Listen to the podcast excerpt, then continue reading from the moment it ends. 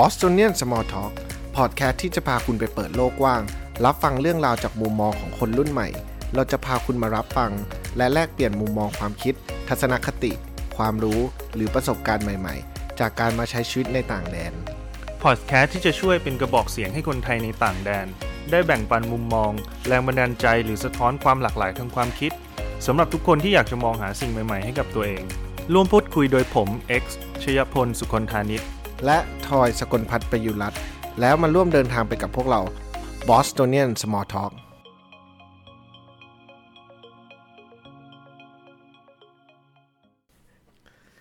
ยินดีต้อนรับพี่จิ๊บเข้าสู่ Bostonian Small Talk ใน topic ที่ว่าพลิกโฉมร้านอาหารไทยในเมืองนอกด้วยโซเชียลมีเดีย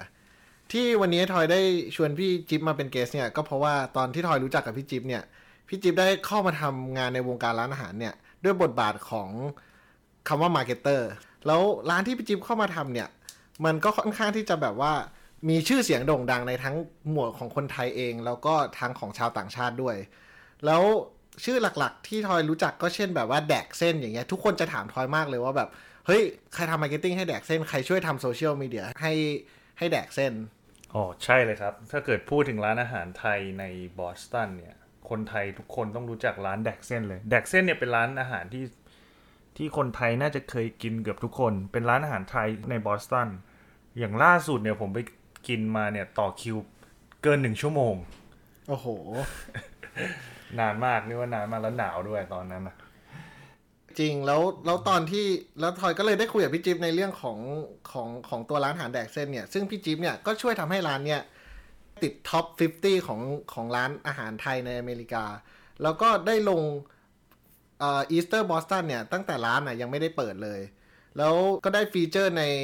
Boston Globe เนี่ย ที่ค่อนข้างจะเป็น most powerful media ในในบอสตันด้วยเหมือนกัน วันเนี้ยทอยก็เลยชวนพี่จิ๊บมามาคุยกันในเรื่องของการที่จะทำยังไงเนี่ย ให้พลิกชมร้านอาหารไทยอะในเมืองนอกด้วยโซเชียลมีเดียฮะก็ต้องเริ่มกันก่อนเลยที่ว่าอยากให้พี่จิ๊บอะช่วยแนะนำตัวเองหน่อยว่าแบบพี่จิ๊บจบจากที่ไหนมา มีประสบการณ์ที่ไหนมา แล้วทำไมถึงอยู่ๆก็ คิดว่าจะจำอินเข้ามาอยู่ในวงการร้านอาหารอันนี้ฮะก็สวัสดีครับ ชื่อจี๊บนะครับ ก็ประวัติส่วนตัวก็คือส่วนตัวจบจากเอ่อคณะเศรษฐศาสตร์ธุรกิจการเกษตรที่เอ่อมหาวิทยาลัยเกษตรศาสตร์ แล้วก็อะตัดสินใจมาเรียนต่อที่นี่ก็ปริญญาโทจบที่ Boston College เอ่อเป็น Communication Marketing อืมสายตรงเลยก็ หลังจากจบก็เลยได้มีโอกาสเข้ามาทดลอง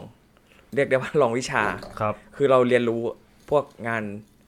อ่า marketing อะไรเงี้ยมามีข้อมูลมีแบบมี insight เยอะละ เราถึงเวลาปล่อยของก็เออ ได้มาลองกับร้านแดกเส้นก็ค่อนข้างได้ผล successful เลยทีเดียว ถ้างั้นต้องถามหน่อยว่า พอพอพี่เข้ามาอยู่ในวงการ marketing เนี่ย คือ marketing เนี่ยมันมีหลากหลายหลายประเภทมากหลายสาขามาก แต่ทำไมพี่อะถึงเลือก marketing ที่เข้ามาอยู่ในวงการร้านอาหารนะพี่ หรือว่าแบบ food marketing อย่างเงี้ย เพราะโดยส่วนตัวแล้วเนี่ยคือเป็นคนชอบกินอาหารทำอาหารอยู่ที่บ้านบ่อยมาก ๆ แล้วก็เท้าความไปก่อนว่าเคยฟาวบริษัทที่เป็นอ่าเขาเรียก healthy corporate lunch เป็น catering อะไรเงี้ย เป็น B2B business ก็คือได้มีโอกาสได้ลอง run operation ได้ create เมนูที่แบบ maximize ทั้ง profit แล้วก็ในเรื่องของเมนูเนี่ย ให้มันทำง่าย เพราะว่าตอนนั้นใช้ commercial kitchen คือต้องทำงานแข่งกับเวลาเพราะเราจ่ายค่าเช่าเป็นชั่วโมง คือทำยังไงให้มัน efficient มากที่สุดประหยัดเวลาทำออกมา ให้ได้ปริมาณที่เราจะต้องเอาไปส่งลูกค้าเนี่ย เป็นบริษัทแรกที่ที่ได้ลองทำแต่ว่ามันยังไม่ใช่ marketing แต่ว่าคือ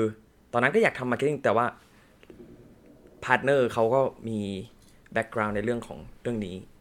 เหมือนกันเขาก็ทำในส่วนนั้นไป เราก็อะเรามี passion ในเรื่องของ food แต่ว่าก็ยังไม่เคยทำแต่ว่าก็ได้ลอง jump in เข้ามาทำเพราะมันเป็น passion ของเราอะไรเงี้ยอยากให้พี่จิ๊บเล่าเรื่องเล่าถึงจุดเริ่มต้นที่เริ่มเข้ามาทำเรื่อง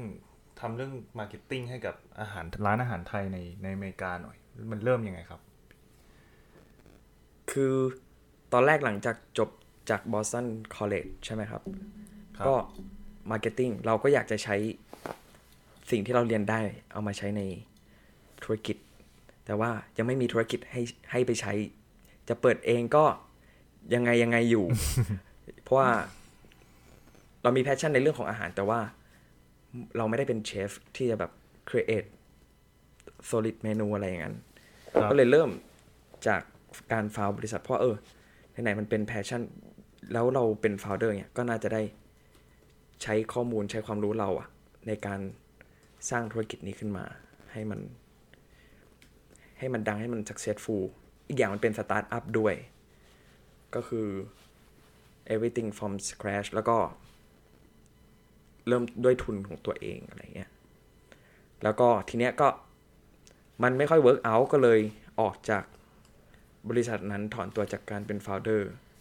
เข้ามาในวงการร้านอาหาร เต็มตัวมากขึ้น ซึ่งแต่ก่อนก็คือเคยไปไปมามาวนเวียนอยู่ในร้านอาหารเนี่ยแหละ แต่ว่ายังไม่ได้เข้ามาเป็นแบบ back of the house แบบ มีข้อมูล insight ที่จะเอามาสื่อสารกับลูกค้าได้มากขนาดนี้อะไรเงี้ย ก็เลยเริ่มต้นที่ร้าน แดกเส้นเป็นร้านนัดแรกถ้างั้นจากจุดเริ่มต้นของพี่ที่เริ่มจากสตาร์ทอัพเนี่ย แล้วก็พี่ก็แบบ jump in เข้ามาในวงการร้านอาหารเนี่ยพี่ แต่ว่าด้วยความที่ว่า background ของพี่จากสตาร์ทอัพอะมันมันเป็นในเรื่องของ operation แล้วพอพี่กลับเข้ามาอยู่ในร้านอาหารเนี่ย ที่มาเป็นในตำแหน่งของ marketing เนี่ยแล้วพี่เริ่มจากไม่มีอะไรเลย ร้านอาหารก็ยังไม่เปิดเลยกำลังจะเปิดด้วย แล้วพี่เริ่มต้นมันยังไงอะฮะก็บอกก่อนว่าคือ การที่ได้เข้ามาทำในแดกเซนเนี่ย คือเป็นเป็นเหมือน จะเรียกว่า dream job ไหมก็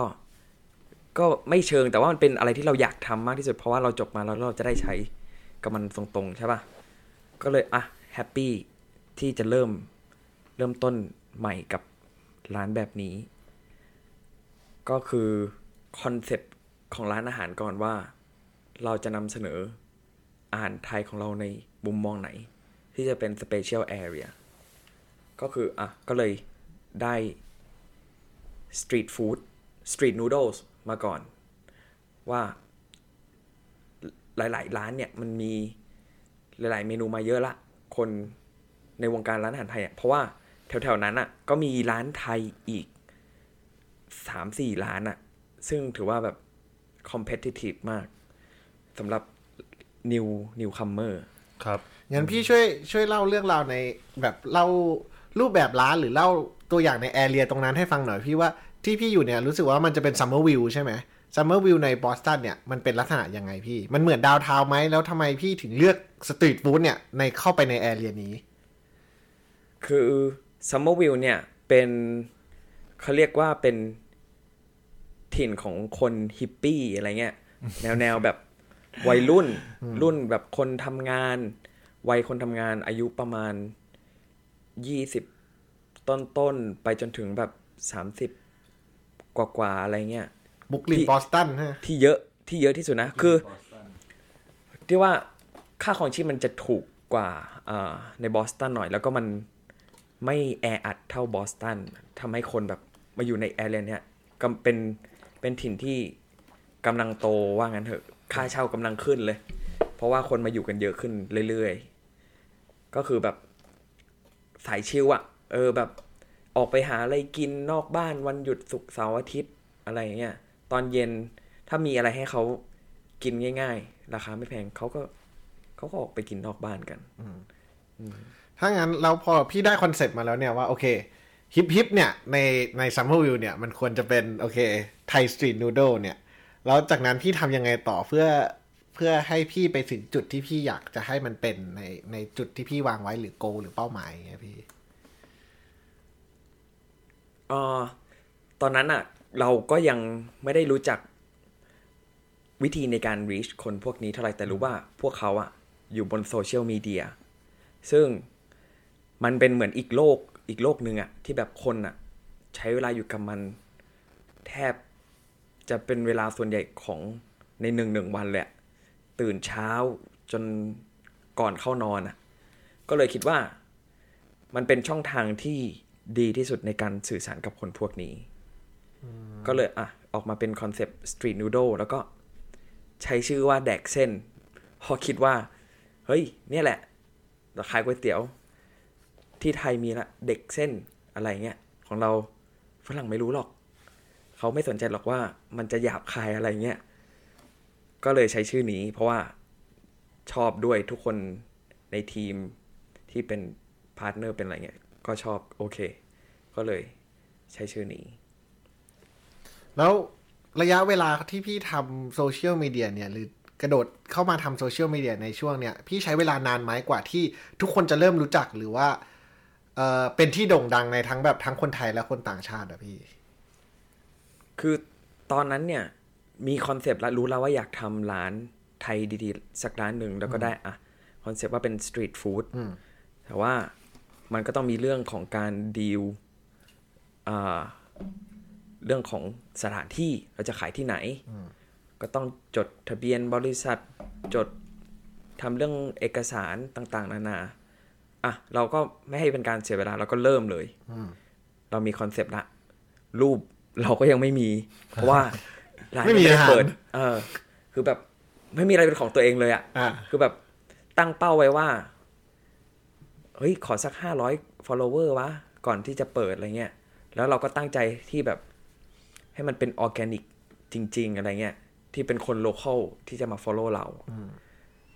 ก่อนเปิดก็เออ ได้ reach ถึงเป้าหมาย เกินเกินคาด ได้เก้าร้อย follower มั้งตอนนั้นรู้สึก ก็ว่าภายในเวลาคือเริ่มมาก่อนไงหกเดือนหกเดือนก็โพสต์แล้วก็ engage กับคนคนเห็นรูป คือเราก็พยายามจะหารูปที่แบบใกล้เคียงที่สุดกับที่เราจะเอามาเสิร์ฟในร้าน ว่ามันจะแบบประมาณอย่างนี้คนก็ให้ความสนใจเขามาถามว่า เอ้ย มันคือก๋วยเตี๋ยวอะไรนูโดอะไรเนี่ย เออแบบดูน่ากินมากอะไรเงี้ย อืม ก็เริ่มจากตรงนั้นเขาเรียกว่าอ่า สร้าง attention ให้คนก่อนหรือเข้ามาแบบของโลกของโซเชียลมีเดียที่แบบทำไมมันถึง powerful สำหรับร้านอาหารขนาดนี้เพิ่มขึ้นครับอยากอยากให้พี่จิ๊บเล่าให้ฟังนิดนึงว่าตอนได้รางวัลท็อป 50 restaurant in US เนี่ย มัน มันกว่าจะไปถึงจุดนั้นมันต้องทำยังไงบ้างครับ โหก็ ต้องเรียกว่ามันเป็นคอมมิ t เมนต์หนึ่งในการทำร้านอาหารเนาะว่าออเ n นติกไทยฟู้ดเนี่ย define ความเป็นแดกเส้น คือทุกแมสเซจที่ใส่เข้าไปเนี่ย จะติดคำว่าออเ n นติกคือพอมันเริ่มดังมัน create viral ใช่ปะคนพูดดังไปเรื่อยๆ ไปจนถึงฟลอริดาถึงนิวยอร์ก แบบเพราะว่าตอนนั้นที่ทำงานอยู่ที่แดกเส้นก็เข้าไปถามพยายามเก็บข้อมูลไปด้วย มันเป็นเรื่องของความใส่ใจลูกค้าด้วยไง ในสิ่งที่เขากินอะไรเงี้ย ก็ถามเฮ้ยยูมาจากไหน กินแล้วแบบเป็นยังไงอะไรเงี้ย ก็ได้รู้ว่า คนเนี่ยไปเที่ยวที่ไทยกันเยอะมาก แล้วก็กลับมา มาลองกินร้านแดกเส้นเพราะว่าคิดถึงอาหารไทย พอจุดเนี้ยมันพูดต่อออกไปเรื่อยๆใช่ปะอ่า ก็ magazine อันเนี้ยที่ Top 50 Best Restaurant in United States คือ Bon Appetit ก็ powerful ในระดับ nation เขาก็มากินเนี่ยแหละ แล้วเขาก็โพสต์แล้วก็ เขาก็คงติดใจในรสชาติของอาหารนั้นก็ก็เลยได้ไปอยู่ใน list พอ ได้ feature มันก็เลยยิ่งทำให้ร้านดังขึ้นไปอีกแล้วการที่การที่เขามาพี่พี่รู้ไหมว่าเขามา หรือว่าเขามาในรูปแบบไหนมายังไงอะพี่ แอบมาเออแบบเนี้ยเออหรือแบบมี test มีอะไรไหมหรือว่าพี่ไม่รู้เลยแล้วอยู่ๆก็แบบขึ้นมาเป็น top 50 เลยไม่มีเพราะว่าบอกก่อนว่าในพวกมีเดียหรือว่าเพรสพวกเนี้ยที่ที่ได้ฟีเจอร์เนี่ย คือมากันเองหมดเลย มาเขียนเขียนเกี่ยวกับอาหารเรา เพราะเขาถือว่าแบบเขาก็เป็นฟู้ดรีวิวบล็อกบล็อกหนึ่งอะไรเงี้ยแต่ความระดับความดังฐาน คนฟังคนอ่านคอนเทนต์ของเขาเนี่ยก็จะต่างกันไป ก็จะมีทั้งระดับ local ก็จะเป็น Eater Boston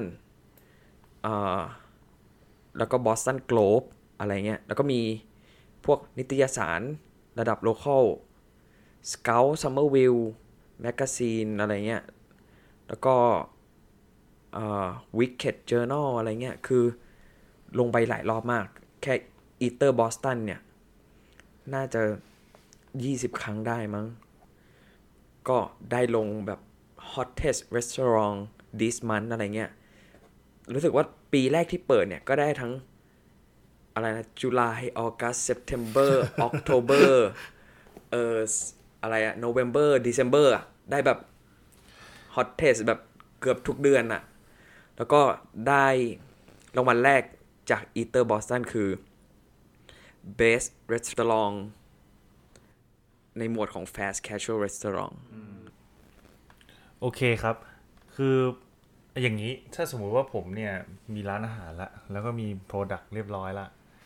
แต่ผมยังไม่รู้เรื่องเลยว่าเราจะใช้โซเชียลมีเดียยังไง หรือว่าเราจะใช้เครื่องมืออันไหนมาทำให้ให้ร้านเราเนี่ย หรือว่าก้าวแรกในการทำพวก marketing เรื่องพวกเนี้ยจะต้องทำยังไงบ้าง อยากให้พี่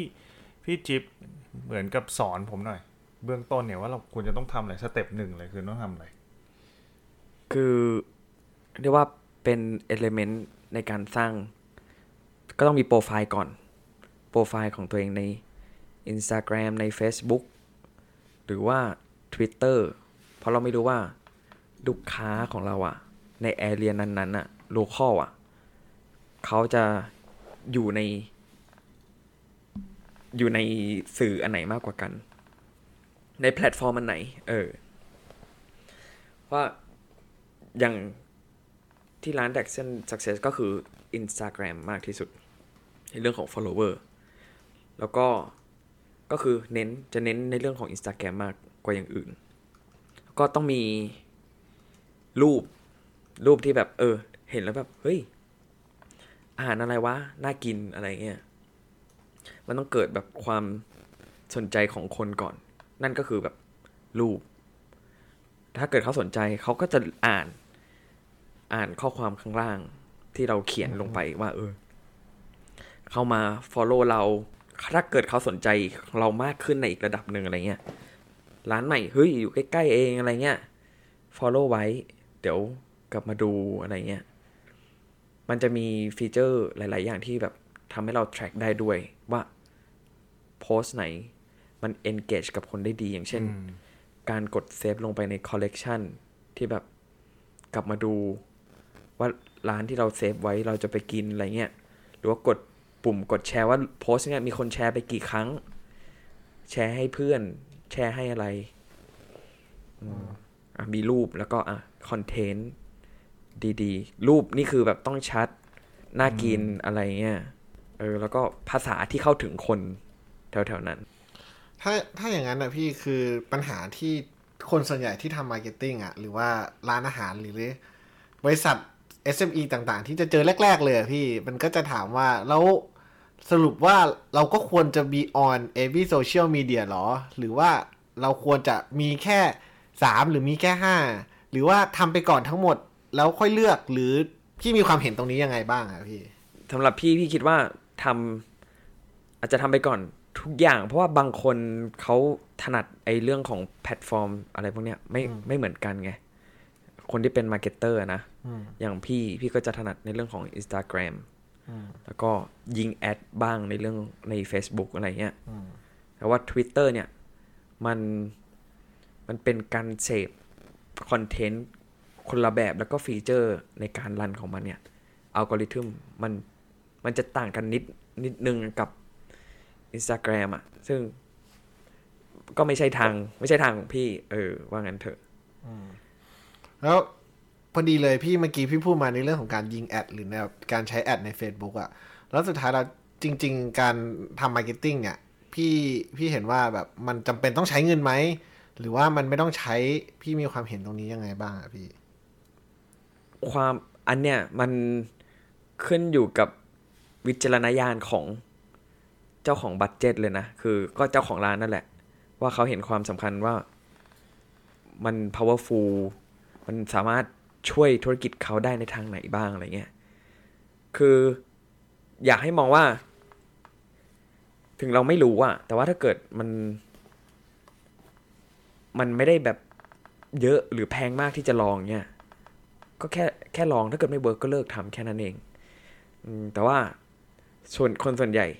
เลือกที่จะไม่ทำตั้งแต่แรกไงอืมเพราะว่าโซเชียลมีเดียเนี่ย เรียกได้ว่าเป็น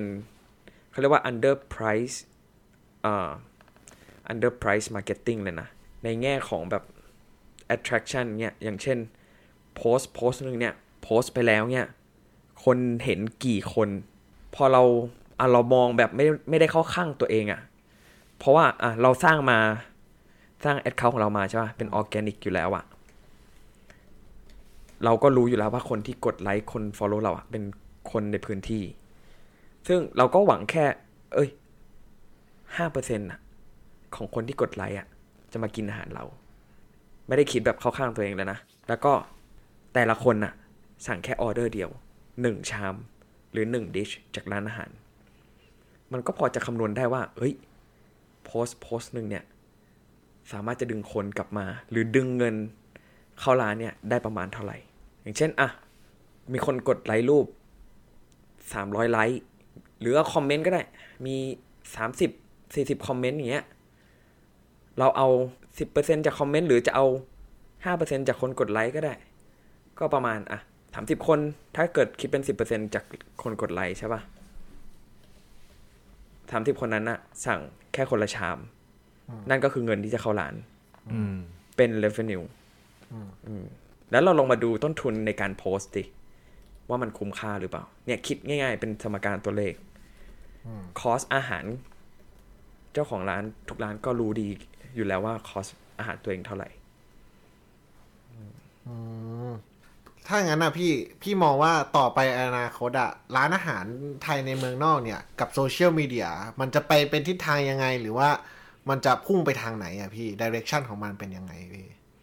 ในมุมมองพี่เลย มุมมองพี่คือมันก็ไม่มีอะไรแน่นอนเนาะแล้วก็ถ้าทำอะไรได้ตอนเนี้ย ในกระแสที่มันเป็นไปอยู่ตอนเนี้ย เราก็ต้องจำอินอะคือหวังประโยชน์จากมันเลยอะแบบสักนิดนึงก็ยังดีอะไรเงี้ย คือแบบถ้าเกิดเรา cash train ได้หรือแบบเราดึง engagement ดึง attraction จากส่วนส่วนนั้นมาได้อะมันก็จะเป็น benefit กับร้าน ซึ่งต้นทุนพวกเนี้ยถ้าคิดจริง ๆอะมันต่ำมากในเรื่องของการทำให้ร้านแบบมีชื่อเสียงมากขึ้น คนมากินร้านเรามากขึ้น คนสามารถเห็นอาหารของเราเนี่ยว่ามันน่ากินแค่ไหน โดยที่แบบก่อนที่จะมาลองอะ่ะ เออ แบบถ้าเป็นแต่ก่อนก็คือ เห็นแค่ชื่อร้านแล้วก็เดินแรนดอมเข้าไปกิน หรือเกิดจากการบอกปากต่อปาก ใช่ป่ะเออ ก็ในทิศทางไหน อนาคตไม่รู้นะว่า Instagram Facebook มันจะ evolve ไปทางไหนหรือแบบมันก็ต้องมีวิธีที่จะทำให้มันอยู่รอดแหละ เพราะว่า billion company อะมันไม่ใช่แบบ billion company แบบไม่ใช่แบบเล็กๆจิบ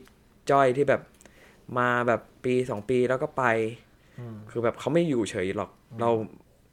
โลกมันเปลี่ยนไปทางไหนอะพวกนี้เขาก็ยินดีที่จะเปลี่ยนไปตามกระแสตรงนั้น เช่น Facebook มาก่อน Instagram ใช่ปะ Facebook ก็ซื้อ Instagram เพราะเขาเห็น potential ในการแบบ สไตล์รูปแบบการแชร์ของคนไลฟ์สไตล์เปลี่ยนไปอะไรเงี้ยคิดว่าก็น่าจะยังอยู่ แต่ว่าอาจจะมีโซเชียลมีเดียอย่างอื่น ๆ อีกมาทดแทนที่มันเขาเรียกว่าโฟกัสลงไปแบบมากกว่านี้อาจจะแบบลูกค้าโดยตรงของธุรกิจของ you จะต้องเป็นคนแบบนี้แน่นอนอาจจะทำให้เกิดเขาเรียก conversion rate ที่มากขึ้นมากกว่า 5%หรือ 10%กลายเป็น 20-30%แต่ว่ามันก็ต้องมากับ cost ที่มากขึ้นเหมือนกัน ก็แปลว่าตัวร้านอาหารเองก็ต้องคอยที่จะปรับเปลี่ยนตัวเอง adapt ตัวเองให้เข้าไปตามยุคสมัยไม่ว่าจะ Facebook Instagram หรืออะไรที่มันเปลี่ยนไปตัวร้านอาหารเองก็ควรที่จะปรับเปลี่ยนตัวเองไปด้วยไม่หยุดอยู่กับที่เฉยๆใช่ไหมครับทำไมมันถึงเกิด foodie ขึ้นอะไรเงี้ยอ่าเขาเรียกอินฟลูเอนเซอร์พวกนี้คือสิ่งที่เกิดขึ้นมากับพวกโซเชียลมีเดีย ครับก็สุดท้ายนี้อยากจะให้พี่จิ๊บเนี่ยฝากถึงคนที่กำลังลังเลอยู่นะ ว่ายังไม่กล้าเริ่มที่จะทำอะไรใหม่ ๆ หรือว่ายังลังเลมากๆอยู่เนี่ย ให้ฝากอะไรถึงคนกลุ่มนี้หน่อย ก็ทำโซเชียลมีเดียให้ธุรกิจตัวเองมันก็ไม่ค่อยต่างจากทำทำโปรไฟล์ส่วนตัวนะ ก็อาจจะลงทุนหน่อย เรื่องของโทรศัพท์มือถือที่แบบถ่ายรูปได้ชัด ๆ อะไรเงี้ยไม่ต้องถึงกับแบบ กล้องโปรอะไรเงี้ยแต่ถ้าเกิดได้ถึงจุดนั้นมันก็ดี หรือแบบมีคนทำให้ หรือจะไปจ้างใครมาถ่ายรูปอะไรเงี้ยว่าเออ อย่างที่บอกไปตอนแรกว่ารูปสำคัญ คือรูปเป็นตัวดึงเข้ามาเลยอะทำให้คนสนใจคอสมันก็น้อยมันมันมีประโยชน์มากกว่าที่จะไม่เริ่มเข้ามาทำอะไรแบบเนี้ยโซเชียลมีเดียเพิ่มช่องทางในการสื่อสารกับลูกค้าของเราทำสร้างคอมมูนิตี้ สร้าง networking มันจะกลายเป็น customer relationship อีกทางหนึ่งที่ดี เพราะแบบ เอ้ย ธุรกิจ เอ้ย ร้านอาหารนี้แม่งแคร์โพสต์เราอะไรเงี้ย มาคุยกับเรามา make connection มี participation อะไรเงี้ย ซึ่งเอาจริง ๆ คนอะ ก็ต้องการเรื่องพวกนี้นะ ลึกๆ ในความคิดเห็นของพี่ ขอบคุณทุกคนที่ติดตาม Bostonian Small Talk และอย่าลืมกด subscribe เพื่ออัปเดตเรื่องราวใหม่ๆ หรือไฮไลท์ในแต่ละตอนได้ที่ Facebook Fanpage Instagram Twitter YouTube Bostonian Small Talk